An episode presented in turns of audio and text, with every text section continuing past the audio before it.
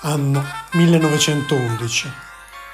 Tra le 2 e le 2.45, presso il parco di Clapham Common, Londra.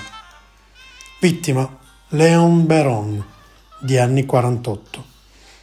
Causa del decesso: colpi di corpo contundente e ferite di arma da taglio.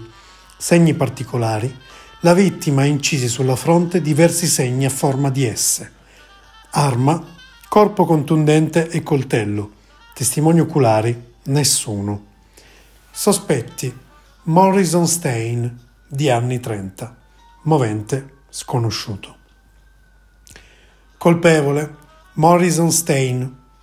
Nel maggio 1911 viene condannato a morte, pena poi commutata nel carcere a vita. Si uccide in prigione nel 1921. Caso chiuso.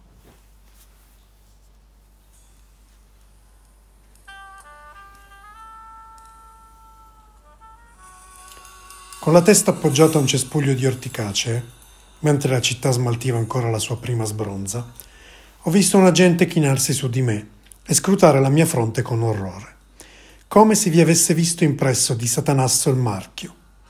Più tardi, sul freddo marmo della morgue, ho visto un medico scrutarmi dentro al retto per appurare che non fossi stato da vivo un sodomita. Quando poi il coroner ha fatto la sua entrata, L'ho visto rufularmi nelle tasche del panciotto e mettere a soqquadro certificati, appunti, documenti, alla ricerca di qualcosa che provasse che fossi stato un satiro o una spia. Io non so perché mi abbiano inciso sulla fronte questi odiosi segni. Forse fu per gioco o lo sfregio di un burlone.